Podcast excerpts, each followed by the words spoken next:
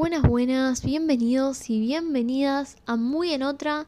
Vamos a estar hablando sobre actualidad y lo vamos a relacionar con la literatura. Hoy vamos a hablar del amor y vamos a leer Espasmo de Juan Solá del libro Microalmas.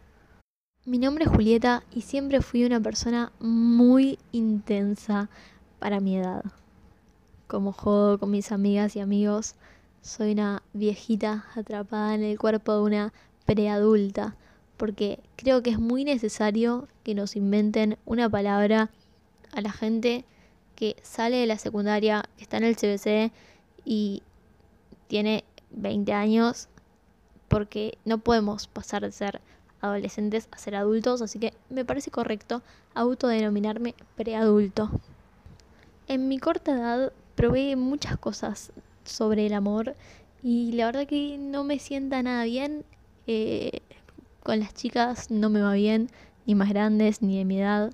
Y con los chicos tampoco, ni más grandes ni de mi edad. No los entiendo a los hombres, sinceramente. A las mujeres las entiendo, pero como que no, no puedo conectar. Son muy intensas y intensidad con intensidad chocamos, fuego, estallido, no sirve. Y a los hombres no los entiendo, como que no comprendo cómo demuestran el afecto. Es muy raro. Si algún hombre me quiere explicar como la guía del hombre, lo acepto. Hace no mucho tiempo empecé a diferenciar lo que es el enamoramiento del amor y quería compartirlo. El enamoramiento es eso que sentís cuando idealizás a alguien en un bondi y sentís que es el amor de tu vida, pero nunca hablaste con esa persona. Y también me encantaría saber, ¿los hombres idealizan a las mujeres en el bondi y se enamoran así a primera vista?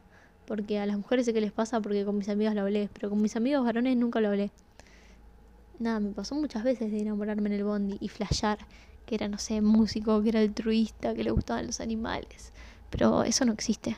O por lo menos no existe para mí. Sé que existe para otras personas. A mí nunca me pasó. A mí el único hombre que se me acerca es mi vecino de arriba para putearme. Si estás escuchando esto, te cae Javi, deja de tirarme las colillas al balcón. Bueno, voy a leerles Espasmo y después les voy a explicar a qué situación de mi vida me hace acordar. Ahí va. Espasmo, microalmas. Ahí van los zombies del amor, arrastrando los pies, mirando la pantalla del celular con los ojos clavados en una foto, en un avatar, en una última conexión. No los culpen. Les rescato el optimismo, les rescato las ganas de enamorarse. Les rescato esa seguridad visceral con la que dieron el primer beso, con la que dijeron te amo, con la que supieron que no se iban a bancar si no era para siempre, pero igual se animaron. Lo que pasa es que la ciudad se hizo muy grande para encontrar el amor a la vuelta de la esquina, en el café de Malavia o en un departamentito sobre Humahuaca. Los zombies tuvieron que maquillarse y posar para la foto de perfil de una red social que está llena de gente posando en su mejor ángulo, donde cada uno puede elegir como mercadería a las personas exhibidas en una góndola del chino en la esquina sin fijarse en la fecha de vencimiento.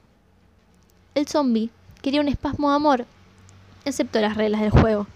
Quería sentirse vivo. Salió a cenar, se rió en la plaza, agarró una mano en el cine. Tuvo vergüenza de sacarse el calzoncillo por primera vez. Desayunó en cama ajena, se lavó los dientes con el dedo, se tomó el bondi con la ropa de anoche, se tomó un vino un martes en un bar y faltó al laburo un miércoles, y se tomó el tiempo para detener todo el ruido de la ciudad y amar un rato.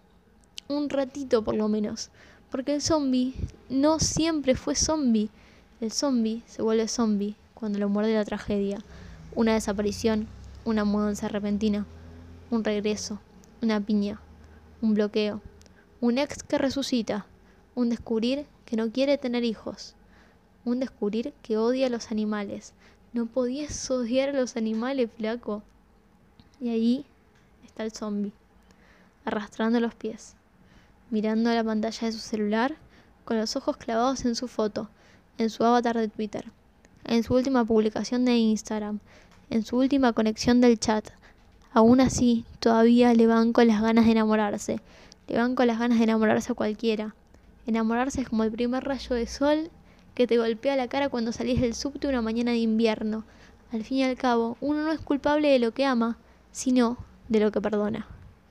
Bueno, yo con este texto me siento muy identificada, me parece muy real. Yo fui ese zombie, soy ese zombie, creo que todos lo somos, porque como dice acá, ya no se puede encontrar el amor a la vuelta de la esquina, sería hermoso, pero no pasa. No te presentan al amigo de un amigo y te enamoras. Hay tantas opciones que pensamos que podemos elegir más. Y este texto, cuando lo leí, yo había estado con un chico que me hizo sentir muy mal y me había dicho que no importaba lo adentro, que vos podías ser la persona más simpática del mundo, pero eso no importaba. Que yo era muy simpática, que era muy linda, que divertía, y mi personalidad era alegre, pero que no servía como novia porque no me vestía bien. Y yo me visto como una hippie, como diría la gente. Para mí no soy hippie, pero me visto como tal, según dicen. Me visto como floricienta, para mí. Y para este chico eso no estaba bien. A mí me hizo muy mal su comentario, porque no solo me dijo eso, que si no me vestía bien, mi personalidad no importaba, sino que agregó que yo no era para algo serio, sino que nada más servía para garche.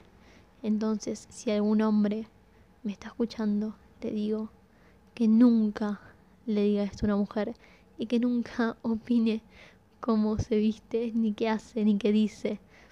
Un poco del podcast. Espero que les haya gustado. Coméntenme críticas constructivas, las reacepto. Nos vemos la semana que viene.